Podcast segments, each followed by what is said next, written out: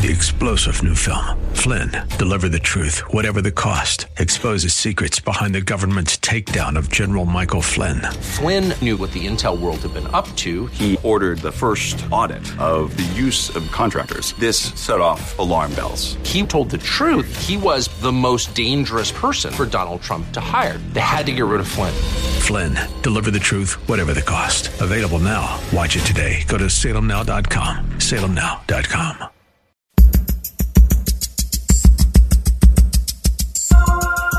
It's Lifeline with Craig Roberts. He's the host of Northern California's longest running conservative talk show. He's a man with a message, a conservative with compassion. He's Lifeline's own Craig Roberts. Good afternoon, Northern California. Welcome. Just about five minutes after the hour, 5 p.m., as we welcome you to another edition of Lifeline. Keeping you company Monday through Friday at this time, as we typically do, addressing issues that impact your life, your world, and your Christian walk. We often hear stories about people that struggle with um, addictions of one sort or another, or in other cases, people that deal with um, depression that uh, is not of their own choosing, particularly in terms of a, uh, a, diagnosis of clinical depression, where people sometimes, in spite of their best efforts, are fighting a, a, a monster that they just can't quite face and deal with. What does it mean? How do you address that? I think that uh, while we've made some great and significant strides in the mental health community in understanding what so-called clinical depression diagnosis is and how to treat it, how to deal with it, for a lot of us in the church, this is still kind of a big curiosity. It's a ministry. Um, joining me now is a gentleman who had to deal with this in terms of um, his um, ministry partner being diagnosed with clinical depression that eventually ended up taking his life. He talks about the story in a not so typical journey of a Mennonite actor. The book is called Laughter is Sacred Space. Ted Swartz, great to have you on the show today. Thank you very much. It's good to be with you. Fascinating book and a lot of turns, uh, and I think ways in which we can learn from your life story. Your um, your beginnings are kind of unique in the sense that uh, you were studying in seminary and uh, had full on plans to become a, a pastor in the Mennonite community there, part of the uh, I guess what the Pennsylvania Dutch community. Yeah, around that area, a little bit east of uh, what we generally consider to be the um, the classic Amish Mennonite uh, Pennsylvania Dutch area, a little bit east of that toward Philadelphia. Okay, so that that yeah. uh, general neck yeah. of the woods, and uh, along the way, uh, it sounds like God had different designs than you did. Is it fair to say it that way? I think that's a pretty good way to say it. Yeah, I I, I think that I I'm a person who. Um, like many of us, I think we're confused by some of the directions that our lives seems to be taking, and and uh, God's hand in that may may not be a very um, very visible at the time being. Makes an awful lot of sense uh, in retrospect. Um, I was supposed to be a, a, a traditional pastor in a pulpit, and uh, fell in love with theater while I was in seminary. And uh, I was an older student, a non-traditional student, married with three, killed, three kids, and uh, had started um, a path uh, toward being an actor and writing writing uh, plays, and I had met a um, another quite talented comedic partner, um, Lee Eshleman, and we began doing comedy together, and then and started working on biblical story and trying to find where the humor was in that story, not not trying to make fun of something uh, by laying on the laughter on the outside. Um, I like to think of it as finding where the humanity and the humor connect and create um, situations of humor out of out of trying to uh, feel out a character from the inside out. How did your your community, Ted, your family? You mentioned it was kind of a, a non traditional trajectory for you anyway, yeah. insofar as the fact that you were already married and with the family, and I understand that the congregation that was anticipating you to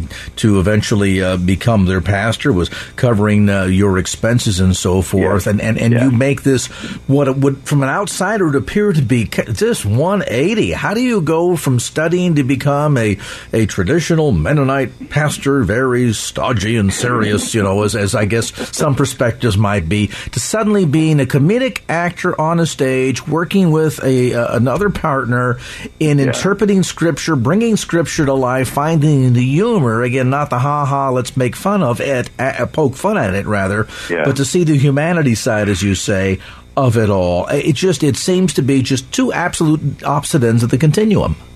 Well, I think at one level it really does feel that way, and my congregation back home was not very happy with me. Initially. I guess not. Huh? Uh, and my wife has been uh, extremely um, patient uh, over the years. As uh, anyone who, who starts their own business then knows that the pieces of of struggling to uh, to make make ends meet in that direction too. I, I think I've come to the conclusion that makes an awful lot of sense. Um, because um, I think theater can be a wonderful metaphor for how we're supposed to function as human beings. Um, uh, to be a good actor means that you're completely present in the moment. Uh, you you have empathy. Uh, you care about another person. That's the only way you can feel like uh, you are connecting to one another on stage.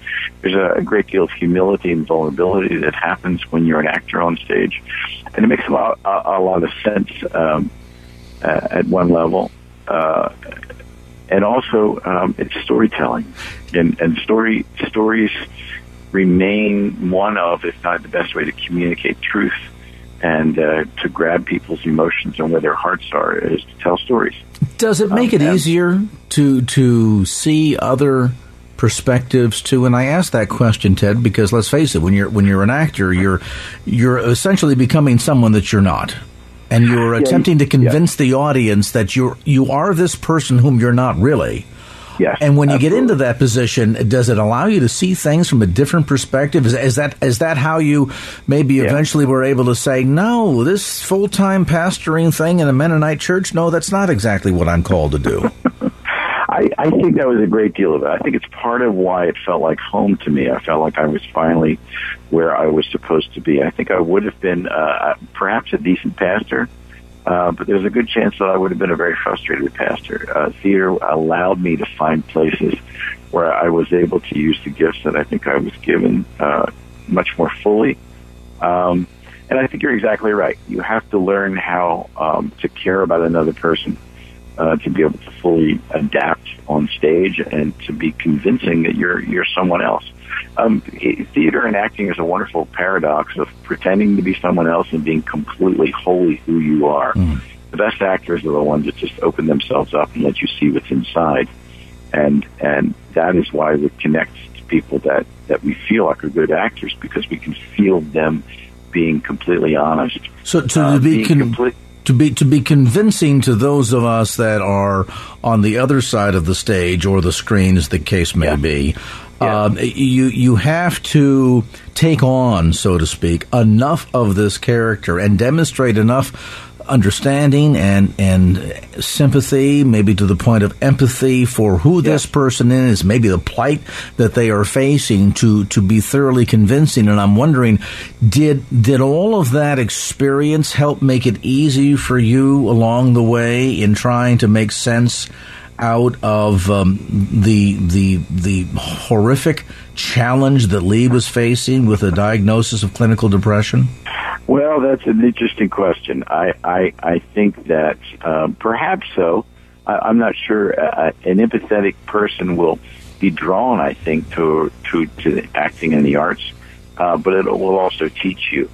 Uh, I think that's probably the case. It, it, it's you know it was a complicated relationship in many ways. We were we were best friends. Um, but we were trying to negotiate this business as well as creatively. And anytime anybody uh, anyone tries to create something together, be it writing or writing music together, they know that there's certain tensions on, on what, on what, on what that means. And um, sometimes best friends shouldn't go into business, and sometimes they should. For us, it worked really well. Um, the illness notwithstanding, um, you need, you spend an awful lot of time together when you have a traveling company. Uh, sometimes we spent more time with uh, one another than we did our wives we used to joke about it being uh, our second marriage for each of us. Um, so um, I think that was part of it. I, I didn't know a lot about mental uh, illness in terms of depression and bipolar illness at all before we met Lee. Um, and so it was a very much of a learning process. You you you try to have as much empathy as you can for the struggles that they're going through, but sometimes life has to life has to be lived, and um, everything can't stop around. Um, if there's a business to run, there's a family to run. His wife, you know, they're raising a family as well. Um, so yes, that that's very much the case. Uh, that it was helpful. But I think any struggle like that that you go together, there's going to be ups and downs with that, and um, uh, and, and, it sounds like there were in this case. I mean, you're you're sure. watching this happening. You're trying to understand what's happening, and yet at a level. I mean, I, I guess it's it's not as easy as it might seem to be when we say, "Well, just try to get into the other person's head, walk a mile in their shoes." This is this is it takes it a little bit further than that, doesn't it? Yeah, it is. It is. Um, it there's only so much you can go.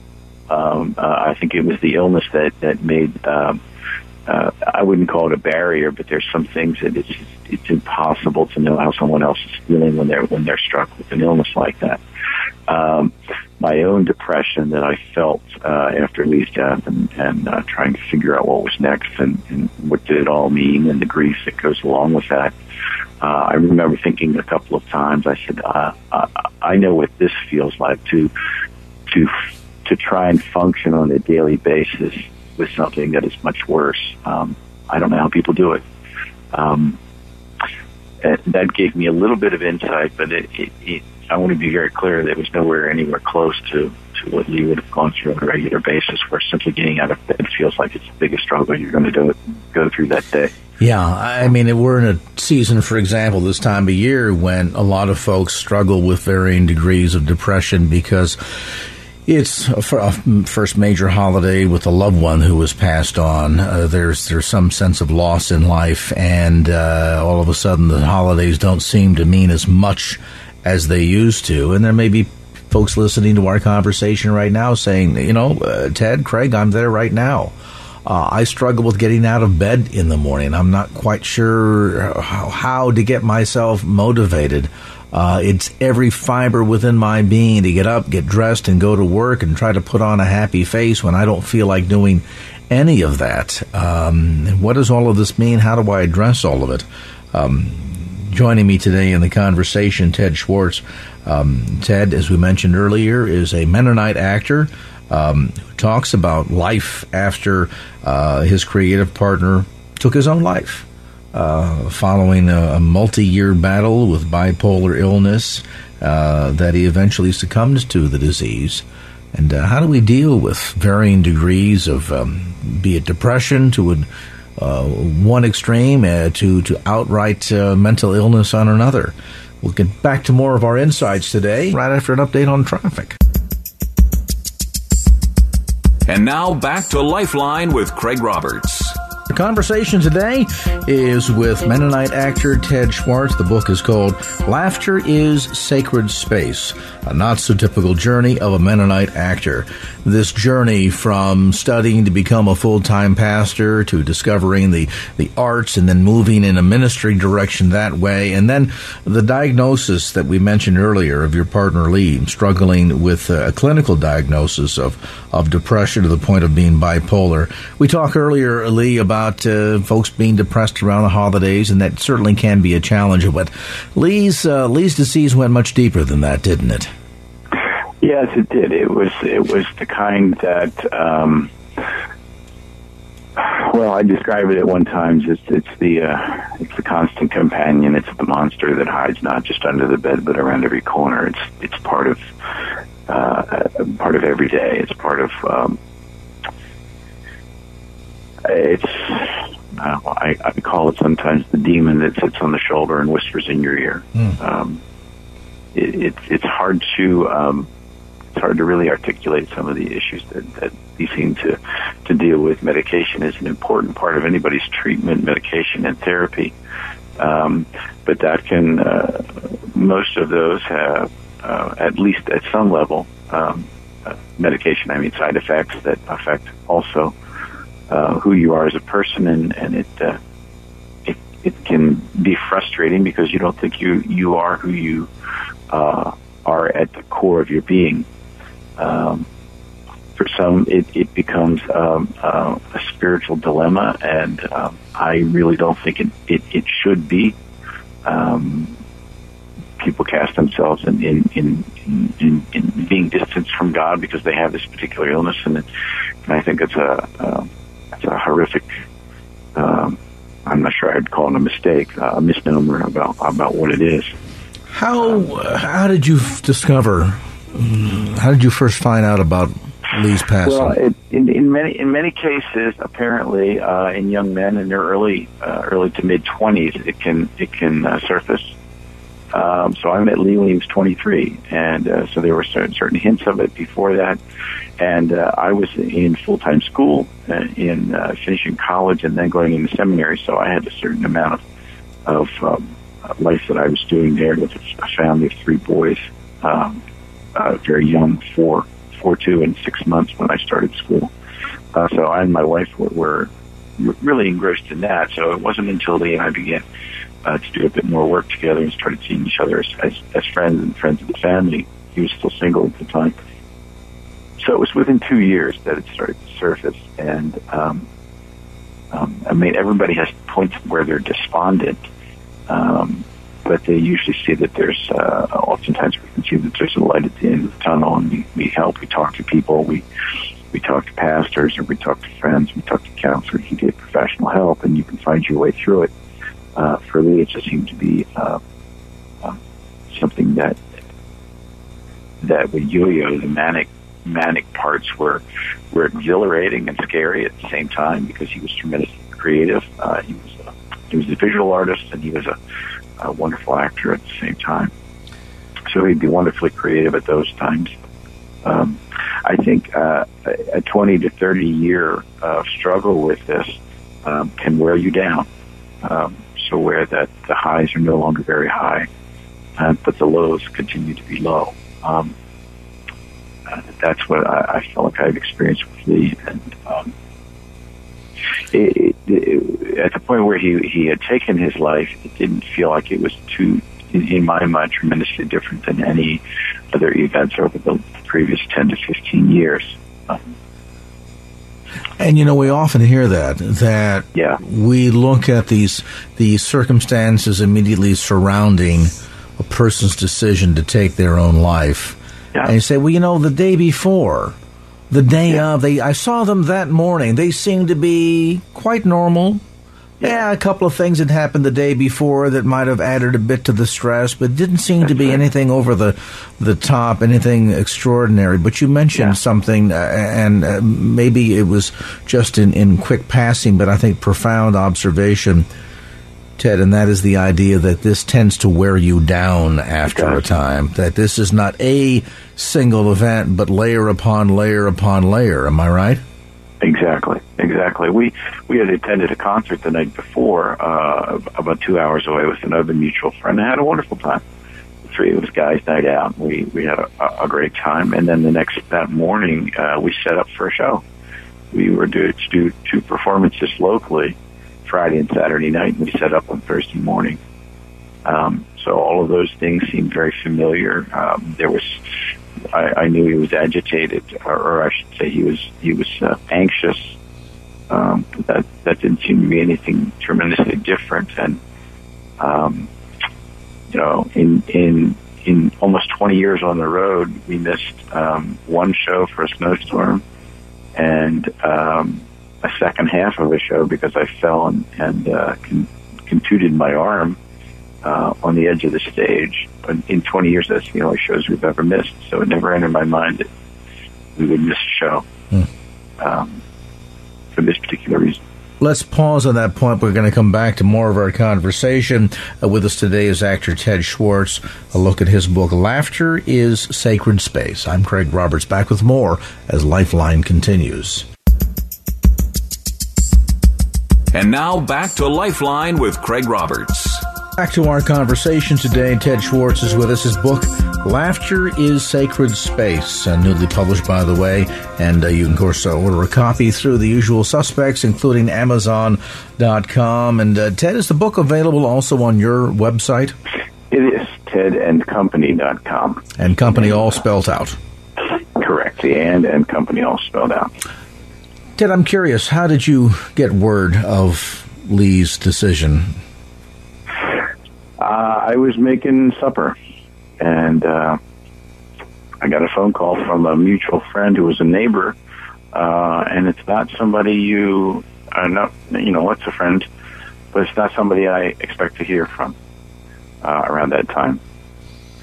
And uh, she said, um, "The words is someone with you, and those are never good words Oh. to hear." And uh, said, "You need to come over." Um, it didn't tell me exactly why, but it, it didn't take a lot of imagination to to uh, figure that out. In the moment, we say we're shocked, we're surprised. But thinking back on it, is it fair to say that there were enough signs there that you might have seen some of this coming? I, I think the words I used, and, and I think a number of other people used the same words for similar situation, is you're you're surprised but not shocked, or Yeah. you're shocked but not surprised. Yeah. um, it's those kind of those kinds of issues that um, um, that I think anyone who's who's been touched by it at all, uh, if, if from a very close or personal basis, would, would feel familiar. That's that's a good way to describe it. Yes. On on the backside, what would you say that you've learned from this? I mean, we look at these tragedies, and I know we go through the, gee, what should I, what could I have done differently? What could I have said? How could we have intervened or helped? All of those questions immediately flood through your mind, and, and we we struggle with. But then, as we try to make sense of it all, we try to find the, uh, what do you say, the the proverbial silver lining in this cloud, things of that sort. Uh, I have started to uh, be in conversation with a young man uh, of a similar age that Lee was, who is struggling with a similar issue. He's very talented. He's not an actor, but we've uh, done some work together with uh, from the technical um, video aspect of it again.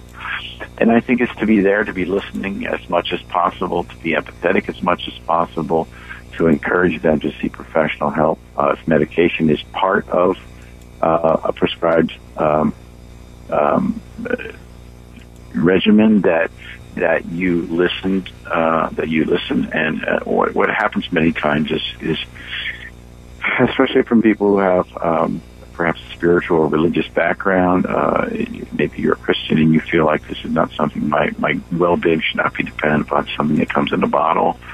And we uh, and it sometimes um, they go off medication um, that that can be very dangerous. Um, that's often a trigger point um, for uh, a deeper crash, um, which um, can have similar results. Not always, but it could.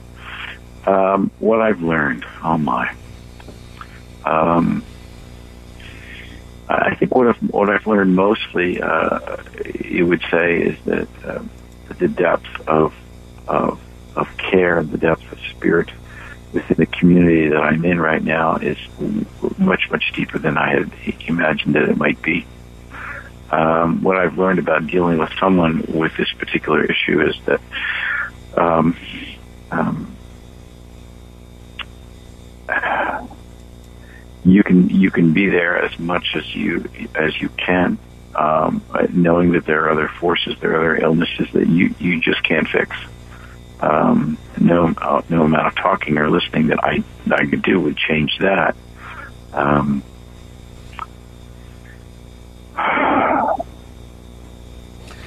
and, and and what you said, I think there's perhaps significant because so often we get into the well, if I just said this or somehow that somehow we we convince ourselves that we can talk somebody out Yeah. of clinical depression. This is not an individual who simply is having a difficult time, sort of, uh, shall we say, connecting Right. the dots in life, and uh, one or one or two good lessons from a slightly older American will set them No. on the right path. No. Uh, this goes much much deeper than that, and, and, and, and maybe the efforts in trying to convince ourselves that we could have said something that would have changed it all miraculously uh, is, is is really torturing ourselves at a level, isn't it?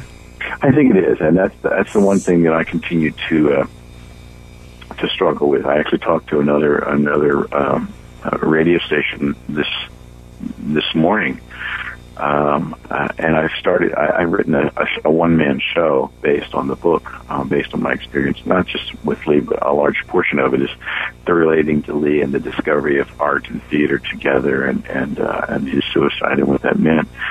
And that, um, it's not uh, original with me by any means, but uh, mourning is uh, the act of mourning is, a, is is just that an action. You choose to mourn. You choose to do the things that are self care um, it's a decision that you make. Uh, grief is completely different in that you don't know when it's going to show up, and um, it it and and I I say in the play that I, I made the uh, the sarcastically a, a brilliant I say it sarcastically a brilliant decision to not make a decision to mourn, but instead to work harder to recreate myself and my business as, a, as an acting company and then to fight the grief. And the ways that we fight the grief sometimes is not always, but sometimes is to deny deny its existence by convincing yourself that you didn't care that much, that it didn't matter that much. It's the way that we try and protect ourselves. As a coping mechanism. It's a coping mechanism. It's a dead end. It's it's uh, what I say in the plays. It's a bit like taking a rancid piece of meat and throwing it behind a couch and hope no one notices. Um, you know it's going to catch up to you sooner or later, but you just try and hide it. Yeah. Um, and and that, um, I think it's the biggest thing that I've learned is that um, um, that that's not a very wise thing to do. Does this also um, for change you? Does it force you to become more forward looking, and by that I mean oftentimes we'll get stuck in the past on this thing. Mm. Uh, well, there was a suicide in my family many years ago, and boy, the amount of time that, that many of us spent on all the what ifs and gee whizzes yeah. and so forth. And yet, I think instead of, you know, while there is a time of mourning and certainly the time of grief, then yeah. to say, okay, instead of channeling our en- energies into what we can never change because it's done, what yeah. can we do moving forward to be more sensitive, more caring, more empathetic, put more into life, get more out of it, and and and, and maybe make make things better for somebody else, if not for them, for somebody else? I think that's I think that's a, a great sentiment. It is ex- astoundingly hard to do when you're in the middle of it. Um, I think that's ultimately where we need to end up, and I think um, I can't speak for Lee, obviously, but I think that's where he would want want me to be. Um, I I I think what what, what truncated my my my recovery uh, and healing out of that is I um, I chose not to recognize the deep grief that was there and moved forward a bit too quickly. Um, part of that, part of what happened when Lee died, it's not simply losing a friend; it was losing the business as well. So, if I was going to maintain my company, I had to, um, in essence, um, recreate uh, an entire um, inventory. Um, so I just began writing and wrote eight shows in two years, and ten shows in three years, um, to to create a new identity, to create a new brand, because um, most people that knew us as a company assumed that the that the company was gone.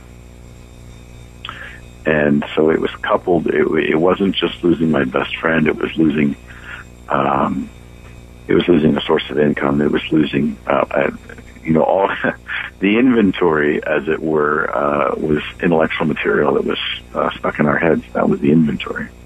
Um, so uh, I probably moved a little too quickly, but I think overall your sentiment is correct. There's very little that can happen in moving um, moving back, but it's it's a difficult thing to fight guilt. Um, guilt is such a powerful um, piece that, that moves forward. Uh, anger is another negative energy that that is easy to hang on to, um, and both of those can be debilitating toward moving forward. And a combination of guilt and anger boy, it just keeps you spinning. Yeah, and can be terribly uh, paralyzing too in the end game. Ted, we appreciate the time and the candor today. I know it's a, a, painful topic to to relive in the sense, and yet out of your pain and your your insights, you offer us, uh, oddly enough, a lot of the pastoral care that you set out to to prepare yourself to do in the first place. Isn't it amazing the way the Lord brings things full circle? Ted Swartz, Laughter is Sacred Space, the not so typical journey of a Mennonite actor. And the new book, as we mentioned, is uh, newly published by Herald Press and available through Ted's website at tedandcompany.com. And now back to Lifeline with Craig Roberts.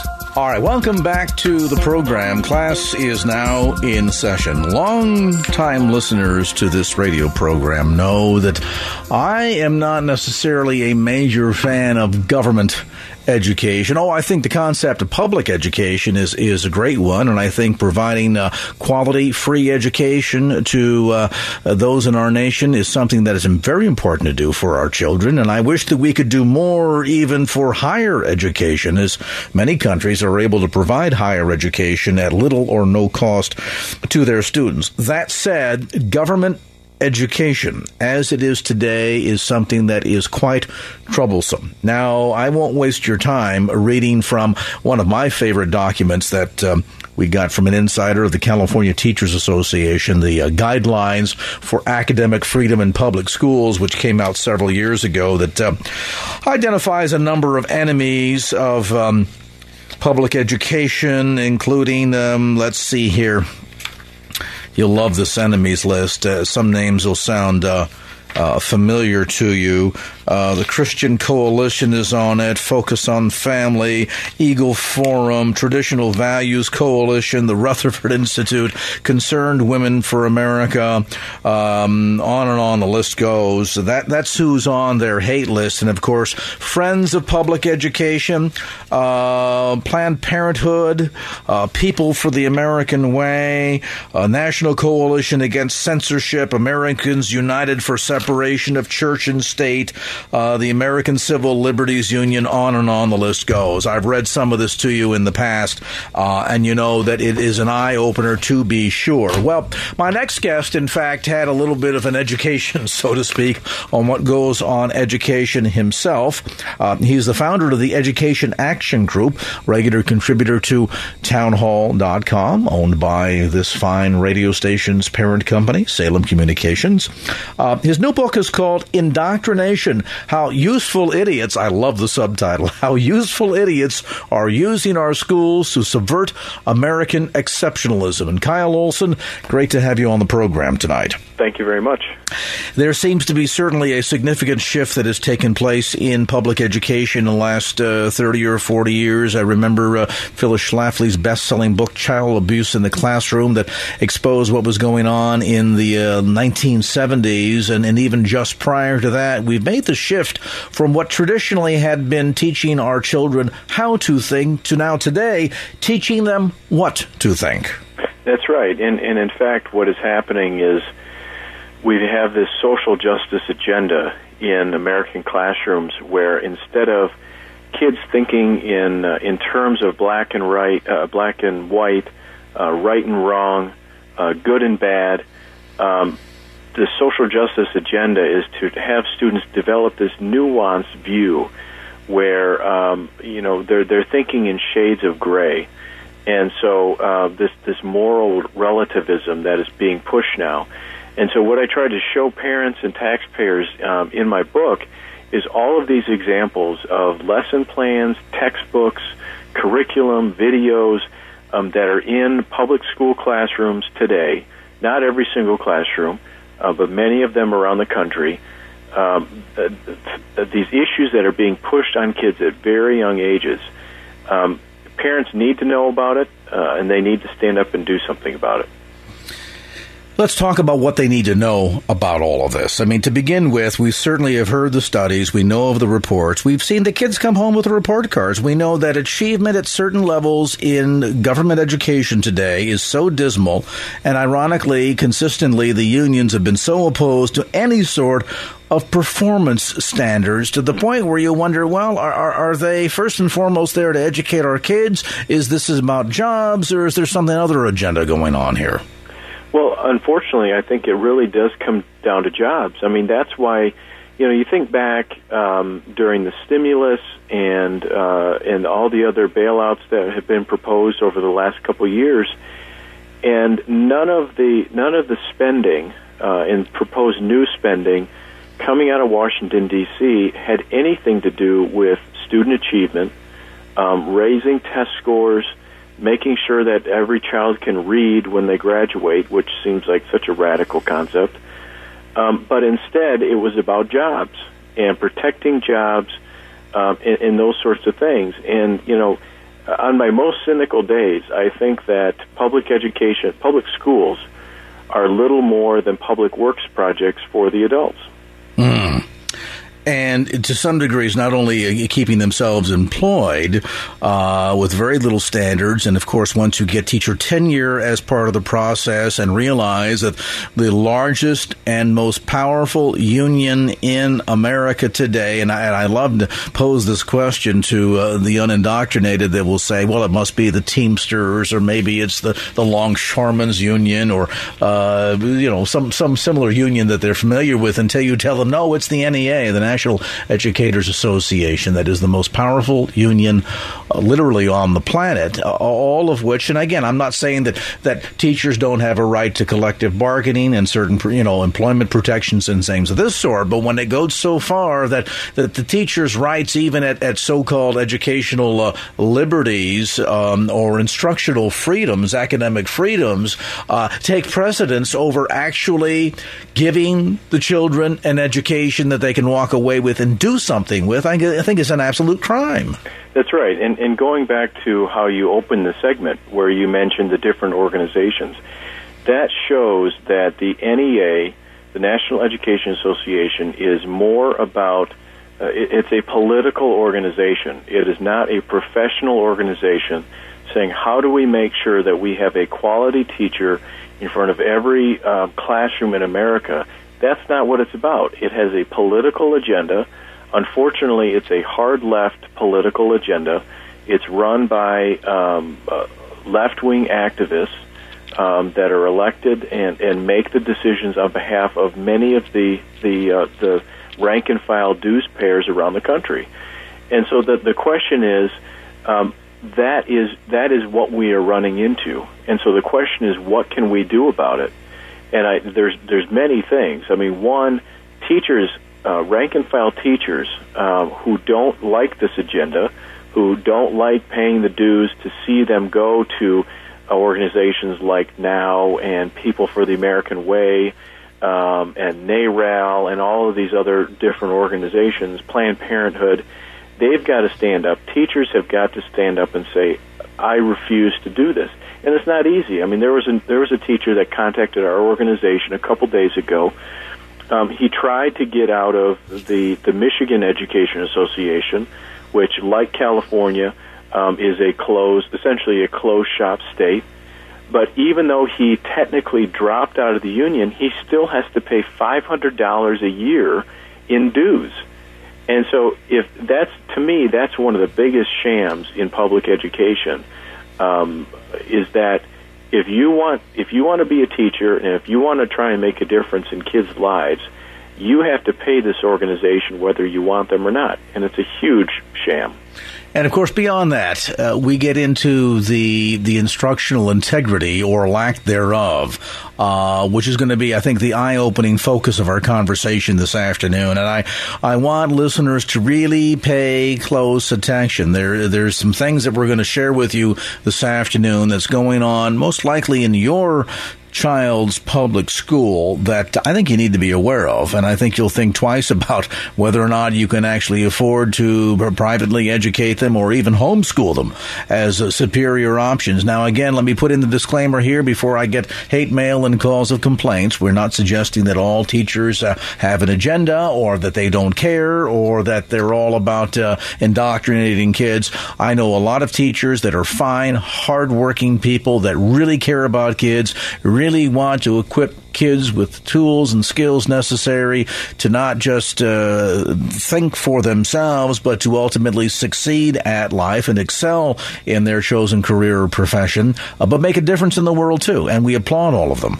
The criticism today is what goes on in the agenda at the higher levels within the union, the union leadership, and quite frankly, those that do promote, uh, what else can we call it, but a political and social activist agenda. Think, well, how widespread is this? Where do you find out? We'll get to that aspect of our conversation with Kyle Olson. The book is called Indoctrination how useful idiots are using our schools to subvert American exceptionalism. We'll get a time out here, then come back to more of our conversation as Lifeline continues. Three star general Michael J. Flynn, head of the Pentagon Intelligence Agency, knew all the government's dirty secrets. He was one of the most respected generals in the military. Flynn knew what the intel world had been up to, he understood its funding. He ordered the first audit of the use of contractors. This set off alarm bells. The explosive new documentary, Flynn, Deliver the Truth, Whatever the Cost, uncovers the facts behind this scandal. Flynn told the truth. He was the most dangerous person for Donald Trump to hire. I find out the worst enemy that I'm going to face in my life is right here in America. They took my assessment and they wanted me to change it. And I was like, I'm not changing it. They had to get rid of Flynn with in depth interviews, archival footage, and never before seen personal records of the man behind the headlines. I just felt like I was drowning. Flynn, deliver the truth, whatever the cost. Available now. Watch it today. Go to salemnow.com. Salemnow.com.